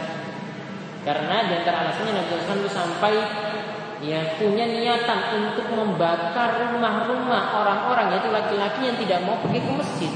Kalau ada ancaman seperti ini menunjukkan bahwasanya ancaman tersebut menunjukkan perintah wajib laki-laki itu harus berjamaah di masjid. Nah, di sini ketika terjadi hujan, maka ada keringanan. Ketika terjadi hujan ada keringanan, kita boleh memilih tidak berjamaah di masjid. Di antara alasannya ada hadis dari Nabi. Ya, lihat ada hadis pertama di sini, halaman 53. Dari Ibnu Umar, bahwasanya Ibnu Umar azan bi salatil lailah. Itu pernah mengumandangkan azan di malam hari. Zati baradin wa. Itu ketika kondisi cuaca yang dingin dan angin. Dingin dan angin ini menunjukkan nanti boleh menunjukkan sholat berjamaah. Begitu juga untuk hujan. Nanti diterangkan dalam hadis-hadis yang lain. Faqala kemudian Ibnu Umar itu mengumandangkan azan ada ucapan di dalamnya ala sallu rihal. Salatlah di kendaraan atau di rumah kalian. Salatlah di rumah kalian. Padahal lagi kumandangkan azan, azannya malah suruh sholat di rumah. Begitu juga diterangkan dalam hadis-hadis berikutnya. Ya, itu ada beberapa hadis yang kami sebutkan. Di antaranya juga nanti ada hadis dari Jabir misalnya. Ya, dia mengatakan ada hadis nomor 4 Hadis keempat Kami itu pernah keluar untuk bersafar Bersama Rasulullah SAW Kemudian ketika hujan Nabi SAW itu bersabda Yusalli man sya'a minkum fi Siapa yang mau mengerjakan sholat Ya silakan dia mengerjakan sholat di rihal Yaitu di kendaraannya masing-masing. Maksudnya di tempatnya masing-masing. Artinya boleh dia meninggalkan sholat berjamaah. Di sini ada lafaz-lafaz tambahan dalam azan ada dalam hadis disebutkan ala sallu rihal. Lihat di halaman 57 paling bawah. Ala sallu rihal. Ala sallu rihalikum. Sallu fi buyutikum. Salatlah di rumah kalian. Di sini kata ucapan ini diucapkan saat dikumandangkan azan sini ada dua pendapat. Yaitu bisa di akhir azan, artinya sudah rampung azannya, ya, sudah rampung azannya, la ilaha illallah sudah. Setelah itu lanjutkan dengan mengucapkan sallu fi buyutikum. Salatlah di rumah kalian. Salatlah di rumah kalian. Jadi ajarnya seperti biasa, hayya 'ala shalah, hayya 'ala shalah, hayya 'alal falah, hayya 'alal falah di terakhir itu ucapkan sallu fi buyutikum. Cukup sekali. Salatlah di rumah kalian. Atau yang kedua, cara yang kedua, ganti lafaz ala sholat dengan ucapan sallu fi buyutikum. Ya, hayya ala sholat kan hayya ala sholat kan ngajak sholat berjamaah. Marilah kita sholat, marilah kita sholat. Ya. Tapi diganti apa? Solu ibuyutikum. Maksudnya sholatlah di rumah kalian saja. Jadi boleh seperti itu. Nah, di sana riwayat ini menunjukkan bahwasanya sholat berjamaah boleh ditinggalkan ketika hujan. Namun di sini para ulama memberi catatan. Hujannya itu seperti apa? Apakah hujan rintik-rintik Apakah hujan gerimis atau hujannya cuma satu menit terus berhenti? Maka mereka punya aturan yang mudah. Mereka katakan bahwasanya hujan yang jadi standar itu adalah hujan yang jika seorang itu keluar dari rumah tanpa payung, ya tanpa pakai jaket, tidak pakai apa-apa, Lantas dia ketika berjalan bajunya itu basah kuyup sehingga sampai di masjid sudah tidak layak lagi dipakai. Nah, hujannya kalau seperti itu berarti hujannya dapat uzur tidak sholat berjamaah di masjid. Namun kalau hujannya cuma rintik-rintik saja, hujannya cuma 10 menit terus berhenti. Terus terus berhenti setelah itu. Tetap pergi ke masjid. Kalau hujannya sudah berhenti. Kalau hujannya gerimis, nggak ada, ini cuma gerimis saja kok. Tetap pergi ke masjid. Namun kalau memilih apakah tetap nekat pergi ke masjid ataukah sholat di rumah, yang Nabi SAW untuk praktekkan, beliau tetap memilih pergi ke masjid. Alasannya lihat di halaman 60. Karena ya ketika suatu saat tatkala awan itu muncul turunlah hujan hingga membasahi genteng atau atap masjid. Genteng tersebut padahal terbuat dari pelepah kurma kemudian sholat itu ditegakkan lalu saya melihat Rasulullah SAW itu sujud di atas air. Sujud di atas air berarti apa? beliau ketika hujan itu pergi ke masjid. Jadi tetap masih mengambil pilihan pergi ke masjid. Dan para ulama katakan ya berarti memilih pergi ke masjid itu lebih utama. Apalagi sekarang bisa menggunakan payung. Kalau tok seperti ini memilih pergi ke masjid. Hujan masih tetap terus deras maka ambil kedengaran yang kedua. Itu apa? Boleh menjamak sholat ketika itu. Jadi menjamak sholat, di sini kami beri catatan ya, menjamak sholat yang dimaksudkan apa? Menggabungkan sholat di satu waktu. Namanya saja menjamak. Ada istilah mengkosor. Kalau mengkosor itu apa? Sholat empat rakaat diringkas jadi dua rakaat. Yang tiga ya tetap tiga. Tidak diringkas jadi satu setengah. Tiga tetap tiga. Yang dua tetap dua. Tidak diringkas dibagi dua jadi satu. Tiga. Tetap jadi dua. Empat jadikan dua. Kosong. Kalau kosong cuma berlaku saat safar. Kosong itu tidak pernah ketika hujan turun itu kosong. Tidak pernah. Kosong itu nggak pernah ketika sakit kemudian kosong. Nggak pernah. Kecuali kalau safar. Melakukan perjalanan jauh. Ketika itu baru mengkosor sholat empat jadikan dua. Jumhur ulama katakan hukumnya sunnah, tapi pendapat yang lebih kuat katakan kosor itu wajib ketika safar. Jadi tetap dia kosor saat itu, kecuali kalau dia bermakmum di belakang imam mukim yang kerjakan sempurna empat rakaat, maka dia ikut imam mukim empat rakaat. Tapi kalau dia jadi imam atau sholat sendirian, maka kerjakan sholat dengan cara di kosor zuhur jadikan dua rakaat, asar jadikan dua, isya jadikan dua. Kalau jamak yang kita bahas saat ini, sebagaimana dijelaskan di pada bab berikutnya, jamak itu berlaku ketika sulit menggabungkan sholat, eh, sulit mengerjakan sholat di masing-masing waktu. Zuhur sulit dikerjakan, ya di waktu zuhur ditunda hingga asar. Maghrib sulit dilakukan di waktu maghrib, ditunda hingga isya. Atau isya ya terpaksa dimajukan dikerjakan di waktu maghrib. Itu alasannya. Jadi alasannya itu bukan semata-mata karena safar. Jadi kalau seandainya safarnya dia memilih cuma mengkosor saja boleh tanpa menjamak. Tapi kalau hujan yang kita bahas di sini cuma ada adalah menjamak sholat. Jadi zuhurnya kerjakan empat, terus gabungkan asar kerjakan empat, atau maghrib dan isya digabungkan, maghrib dikerjakan tiga, setelah itu kerjakan isya empat rakaat, tidak dikosor. Nah kita lihat beberapa dalil yang menunjukkan boleh menjamak ketika itu. Di antaranya lihat yang lebih tegas itu pada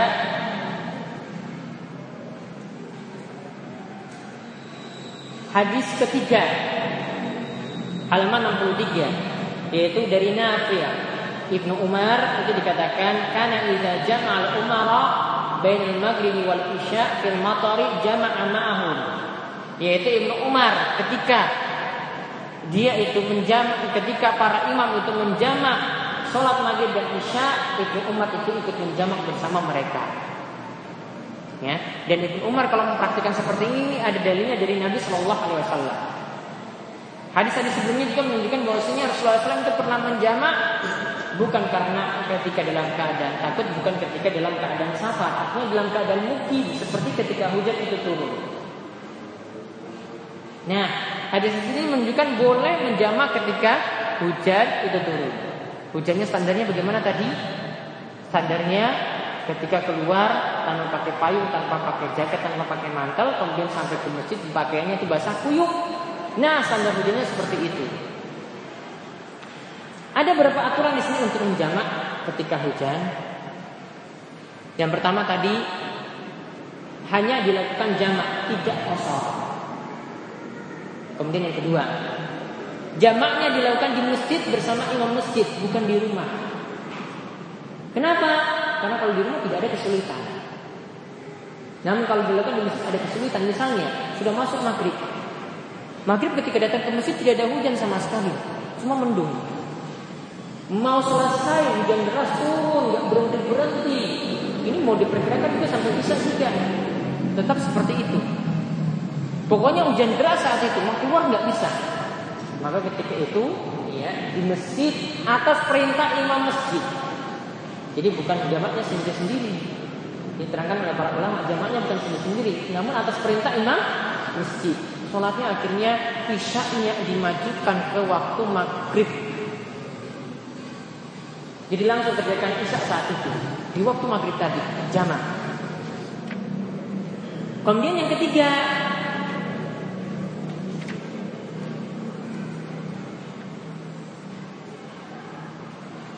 Jamak yang dilakukan itu adalah jamak takdim, bukan jamak takhir. Jadi jamaknya itu di awal waktu. Ya, karena kalau dilakukan di akhir waktu tidak ada kesulitan.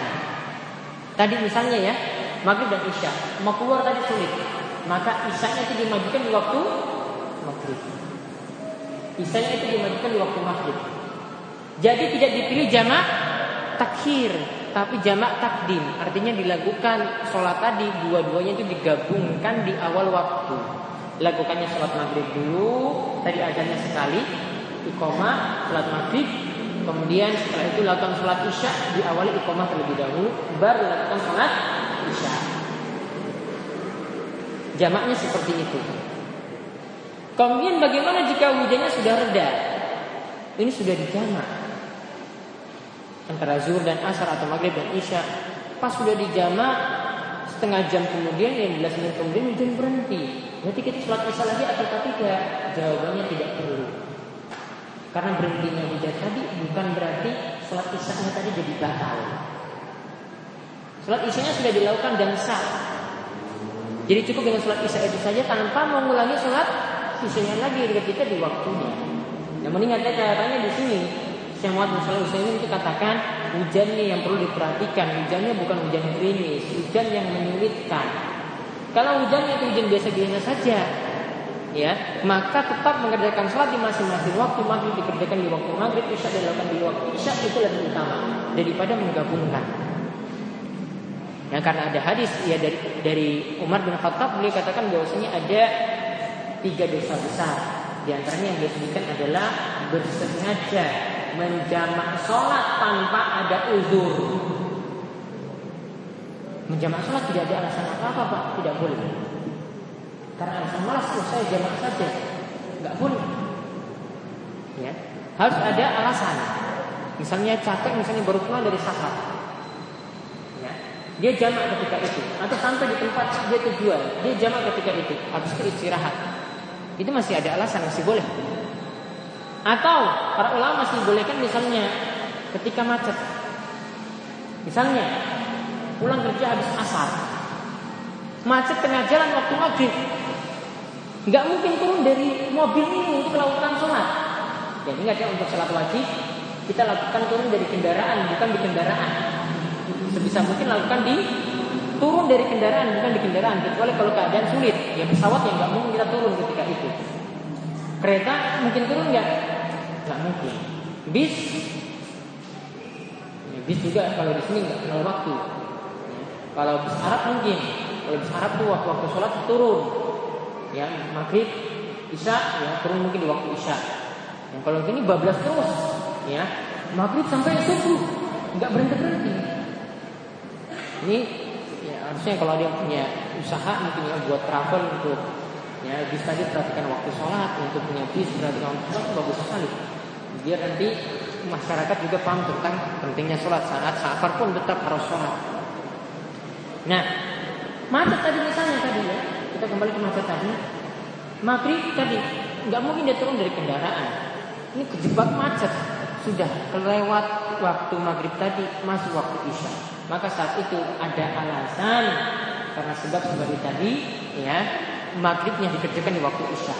Kalau maghrib dikerjakan di waktu isya kerjakan maghrib dulu tiga rakaat baru isya empat rakaat kalau yang terjadi misalnya mau jamaah isya di sini wah ini sudah masuk isya ada jamaah di masjid saya belum sholat maghrib Maghribnya tetap tiga rakaat, isinya empat rakaat. Caranya bagaimana?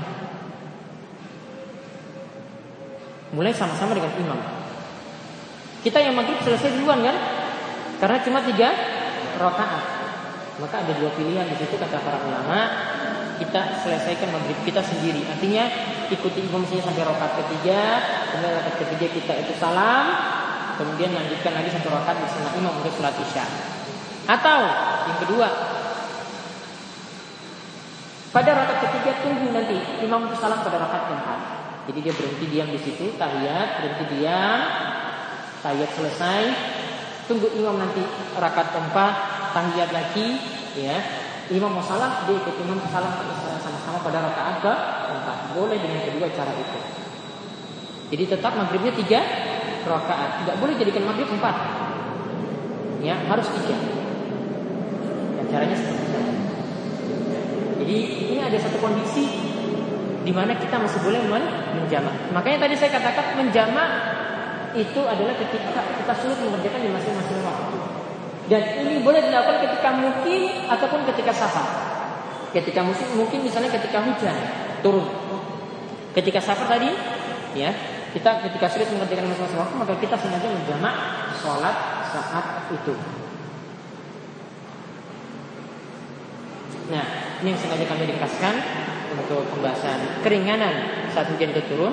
Ada satu pembahasan lagi tentang metode menurunkan hujan yang mudah-mudahan bisa dikaji sendiri dari buku tersebut yaitu apa saja yang menyebabkan kita itu mudah ditantangkan hujan di antaranya Nabi dalam Islam diperintahkan kita banyak istighfar ya istighfar ini yang membuat hujan itu mudah turun di dalam surat disebutkan fakultus takbiru rabbakum innahu kana ghaffara yursilis sama alaikum idrara.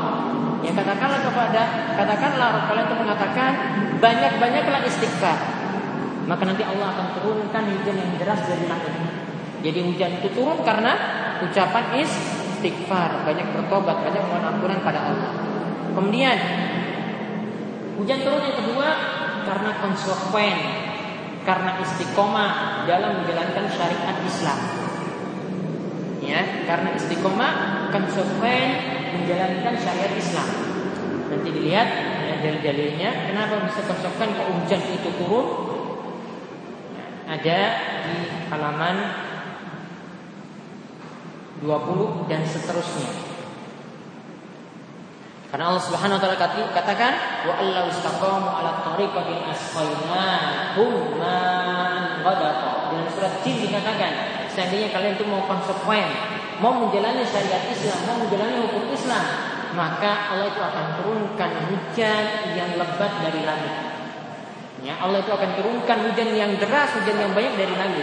Jadi gara-gara kita konsekuen mau menjalankan syariat Islam itu yang membuat Allah itu sering menurunkan hujan kepada kita. Kemudian yang ketiga, hujan itu bisa turun dengan melaksanakan sholat istisqa, sholat minta hujan. Sholat istisqa itu ringkasnya dua rakaat. Cara melakukannya seperti kita melaksanakan sholat hari raya, sholat id. Dalam sholat id pada rakaat pertama ada tujuh kali takbir tambahan. Ya, pada rakaat kedua ada lima kali takbir tambahan. Cara melaksanakannya seperti itu lakukan sholat dua rakaat setelah itu dilanjutkan dengan khutbah sholat istisqa di dalamnya ada doa untuk meminta hujan kepada Allah Subhanahu wa taala. Ini demikian yang kami bahas, mudah-mudahan bermanfaat. Ada yang bertanya menurut Iya.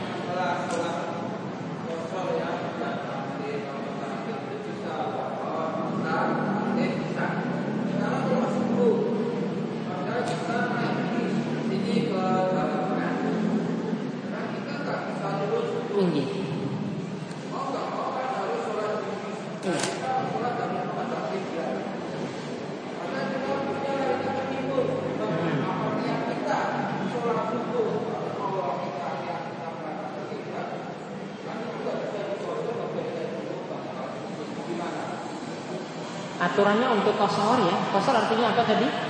Empat rakaat diringkas jadi dua. Kalau menggabungkan itu istilahnya menjamak. Ya, intinya gini, untuk menjamak aturannya sudah paten, zuhur dan asar. Kemudian yang kedua maghrib dan isya. Nggak bisa asar dan maghrib. Yang nggak boleh, nggak boleh juga subuh dan zuhur. Atau isya dan subuh. Coba kalau isya dan subuh berarti nggak bangun-bangun sampai siang. Iya kan? Isya dan subuh coba digabungkan. Nggak ada lagi syariat bangun pagi kita, ya. Karena sudah kita sudah sholat subuh tadi di jam sudah bangun siang saja. Tidak ada kebiasaan kita bangun pagi lagi. Jadi aturannya sudah paten seperti itu. Jamak, zuhur dan asar. Titik. Maghrib dan isya. Tidak bisa dibolak-balik. Zuhur dan subuh nggak bisa. Asar dan maghrib nggak bisa. Aturannya sudah seperti itu. Itu yang pertama. Kemudian yang kedua, untuk keadaan sholat subuh tadi di kendaraan terpaksa saat itu karena nggak mungkin turun dari bis maka tetap lakukan sholat di kendaraan. Namun tetap ya tadi ya kami katakan tadi untuk sholat wajib tetap mesti turun dari kendaraan kecuali ketika kondisi sulit semacam tadi. Ya, maka dia lakukan di atas kendaraan berusaha menghadap kiblat kalau bisa. Kalau dia memutar badan sulit. Lah goncang-goncang nggak mungkin. Apalagi ke Jawa Tengah jalannya itu rusak. Mau balik sini arahnya berlawanan ya jalannya nggak bagus ya kan? Goncang-goncang nggak mungkin.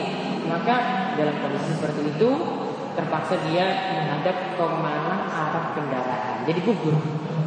Jadi gugur. Jadi tetap lakukan sholat subuh di kendaraan wudhu atau tayamum kalau ada air tetap wudhu dapat air tetap wudhu kalau tidak ada air, baru dia gunakan tayamum. Tayamum itu harus dengan debu atau dengan tanah atau dengan batu, ya pokoknya segala sesuatu yang ada di permukaan bumi. Ya, kalau dengan jok atau kursi mobil, kalau nggak ada debu nggak boleh. Dengan kaca nggak ada debu nggak boleh. Pokoknya harus ada debunya. Ya, caranya sederhana, ya kan? Tayamum, tepuk tangan ke tanah sekali, berbatan wahidah sekali. Setelah itu, ya dalam hadis Amr bin Yasir disebutkan Nabi SAW sempat meniupnya. Ditiup. Kalau debunya tebal. Kenapa debu tebal ditiup? Ya nanti dia di sini mukanya nggak gosong. Kalau banyak debu. Makanya ditiup ya.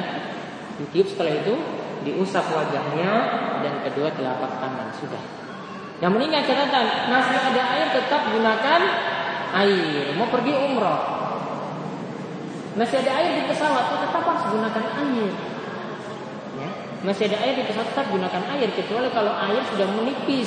Kalau seandainya gunakan air lagi nanti orang tidak bisa menggunakan air itu beda keadaannya. Tapi kalau air masih stoknya masih banyak, masih mungkin gunakan air tetap gunakan air. Tidak boleh berganti kepada beralih kepada pengganti sedangkan masih ada air saat itu. Ini caranya seperti. Ada lagi? Boleh bertanya langsung, monggo.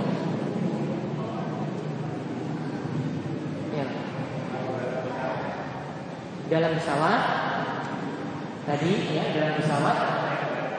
Misalnya tidak ada belas ada. Benar-benar tidak ada ya. Maka ketika itu beralih ke tayamum saya menggunakan apa? Debu atau tanah. Misalnya di uh, lantai pesawat itu ada kerikil-kerikil atau ada pasir di situ boleh ambil pasir tersebut diusap ya ditekuk sekali setelah itu usap wajah langsung usap telapak tangan tanpa mengulangi menepuk lagi. Tepuknya cuma sekali di awal. Karena hadis yang katakan tepuknya dua kali, hadisnya dhaif. Diriwayatkan oleh Daud tapi para ulama katakan hadisnya itu mau uh cuma perkataan sahabat. Bukan sabda Nabi SAW.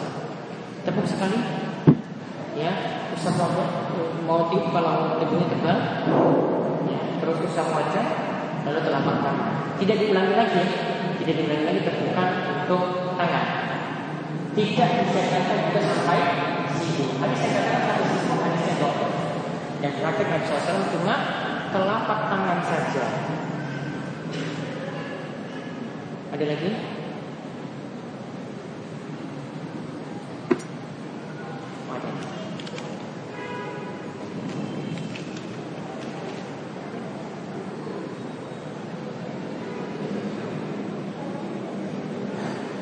Mengenai keringanan boleh tidak sholat berjamaah di masjid. Apakah jika hujan yang hujan lebat saja atau termasuk juga hujan gerimis? Tadi sudah diterangkan apa?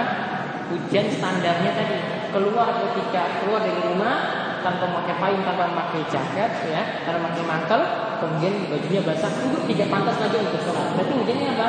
Deras, nggak boleh hujan gerimis. Kalau ketika azan tidak ada tidak ada lafaz ala sallu fi riha atau sallu fi buyutikum tadi apakah tetap tidak mengapa mengambil rusak sholat di rumah? Iya, tidak mengapa. Tidak mengapa mengambil ketika itu. Ya. Namun di sini tadi dipesankan tadi untuk laki-laki ini bahasanya untuk laki-laki ketika hujannya memenuhi syarat yang tadi sudah disebutkan.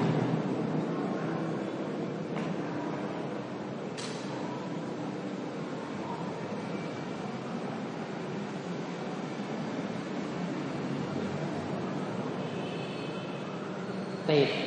Ada pertanyaan, bolehkah seorang merasa bahwa dirinya itu adalah orang baik? Artinya mungkin menganggap dia itu orang soleh, orang ini mau rajin ibadah dan untuk ini dia pun tidak mengumbar diri akan ketaatannya, tapi bolehkah dia merasa dirinya itu alim? Boleh merasa seperti itu, ya artinya dia merasa seperti tadi, tapi tetap menjaga diri dari sifat, tetap menjaga sifat tawadhu.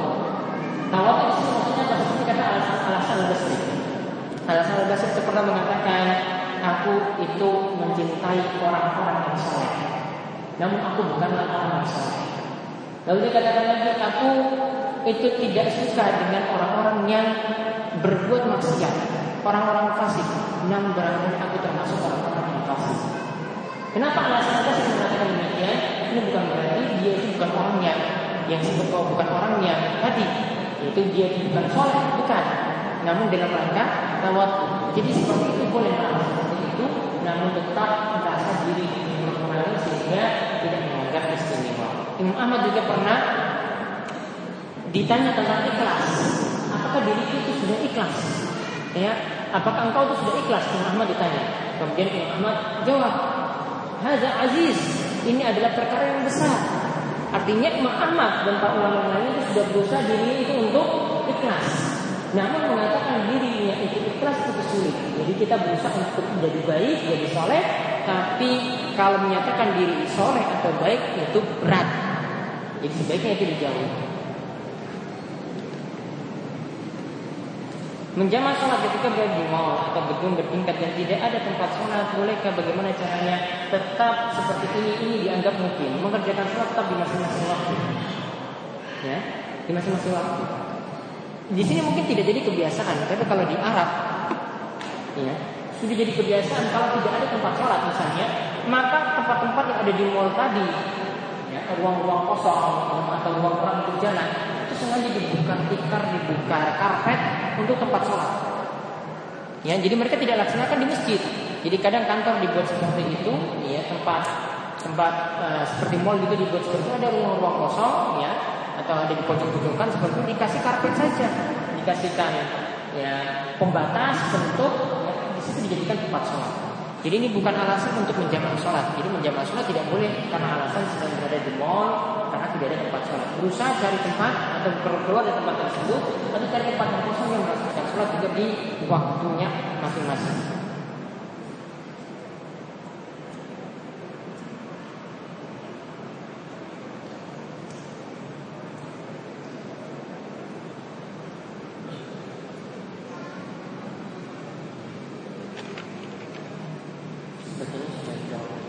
Ada lagi yang mau tanya langsung?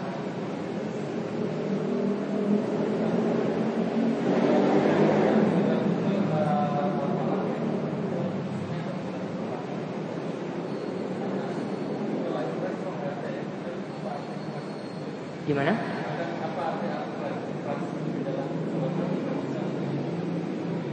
Hmm. Jadi ada surat Al-Falaq Hmm. Ya. Tidak ada kata ikhlas dalamnya. Jadi ada pertanyaan. Jadi kalau surat Al-Falaq ada kata Qul a'udzu birabbil falaq. Surat An-Nas ada Qul a'udzu birabbin nas. Surat Al-Ikhlas kok enggak ada ya. Al-Ikhlas di dalamnya. Ya, Al-Ikhlas itu di dalamnya. Al-Haq itu ada. Ya. An-Nasr Iza ja'a nasrullah. Ada. Jawabannya al-ikhlas di sini sudah dia mengandung makna yang ada dalam surat tersebut. Ikhlas itu artinya memurnikan ibadah atau ketaatan hanya kepada Allah. Ikhlas maksudnya itu. Jadi isi surat Al-Ikhlas itu mengandung makna ikhlas karena di dalamnya itu murni membicarakan tentang Allah. Yang murni membicarakan tentang Allah. Para ulama itu katakan Al-Qur'an itu terdiri dari tiga kandungan. Yang pertama membicarakan tentang Allah. Yang kedua tentang kisah-kisah. Yang ketiga tentang hukum. Surat Al-Ikhlas kan membicarakan khusus tentang Allah. Maka disebut ikhlas. Karena ikhlas itu artinya memurnikan. Maka pantas disebut Al-Ikhlas. Kami isi dari sisi kandungan makna yang terkandung dalamnya. Ada lagi? Ya, demikian yang kita bisa bahas pada kesempatan ini. Mudah-mudahan bermanfaat. Mudah-mudahan Allah Subhanahu wa taala memberikan kita ilmu yang bermanfaat dan membuahkan amalan soleh dan setiap ilmu yang kita dapatkan kita amalkan dan demikian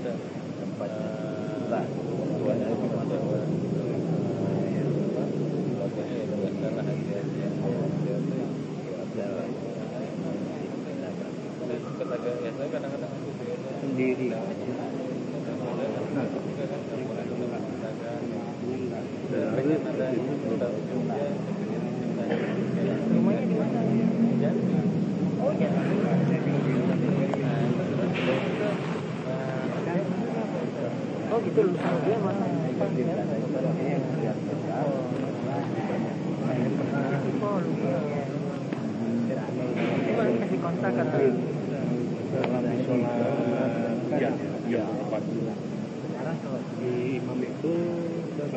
alihi washabbihi ajmain walhamdulillah Eh. Jadi dia cuma dua rakaat, tapi ada juga jamaah yang tahu dia jamaah itu gimana. Jadi ada dua dua itu. Imamnya selesai dua rakaat salam, tapi makmumnya ada yang langsung terus empat. Ya harus empat. Yang itu itu kan bukannya harus ikut sama Imam ketika dalam hal itu sama ketika imam itu lupa harus diingatkan kan dia bilang misalnya imam sekarang imam itu marokaan apa kita ikut imam di marokaan ya, nggak boleh harus diingatkan itu dia kan sikapnya tadi itu betul. Tanpa tanpa kita menegur itu. harusnya ditegur. Harus tegur. iya. Tapi dia kamu sudah bilang kotor doangnya waktu itu belum, eh, dia mungkin waktu itu kan mungkin jamaah dia mungkin biasa aja. Jadi begitu. Itu ada juga yang yang bukan jamaahnya mungkin ya, termasuk saya mungkin. Ya, ya, ya. setelah dua rakaat dia salam kita terus. Itu nih harus kita yang buka ya. Sebenarnya harus dinasihati itu Madhab sapi itu jamak loh bukan kosong. Kepala madhab madhabnya sendiri berarti. Orang NU atau orang apa? Kalau NU itu paham ilmu tuh paham kental yang di sapinya nah, senang saya kalau ngajak diskusi oh keliru keliru di sana gitu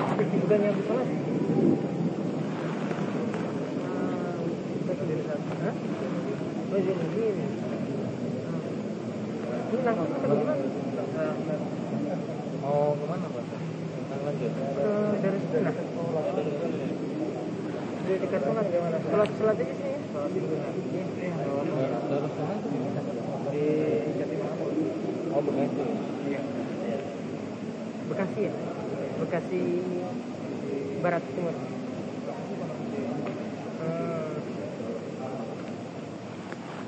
Hmm. tapi nanti habis mau jelang maghrib gitu saya ke ini nanti WK ya. oh gitu ya? Oh, iya, iya. Ya nanti saya ini nginap di Yusul aja. Iya. Biar saya nggak bolak balik nanti. Nanti besok nggak besok saya ke Aruja ke bayaran dekat dari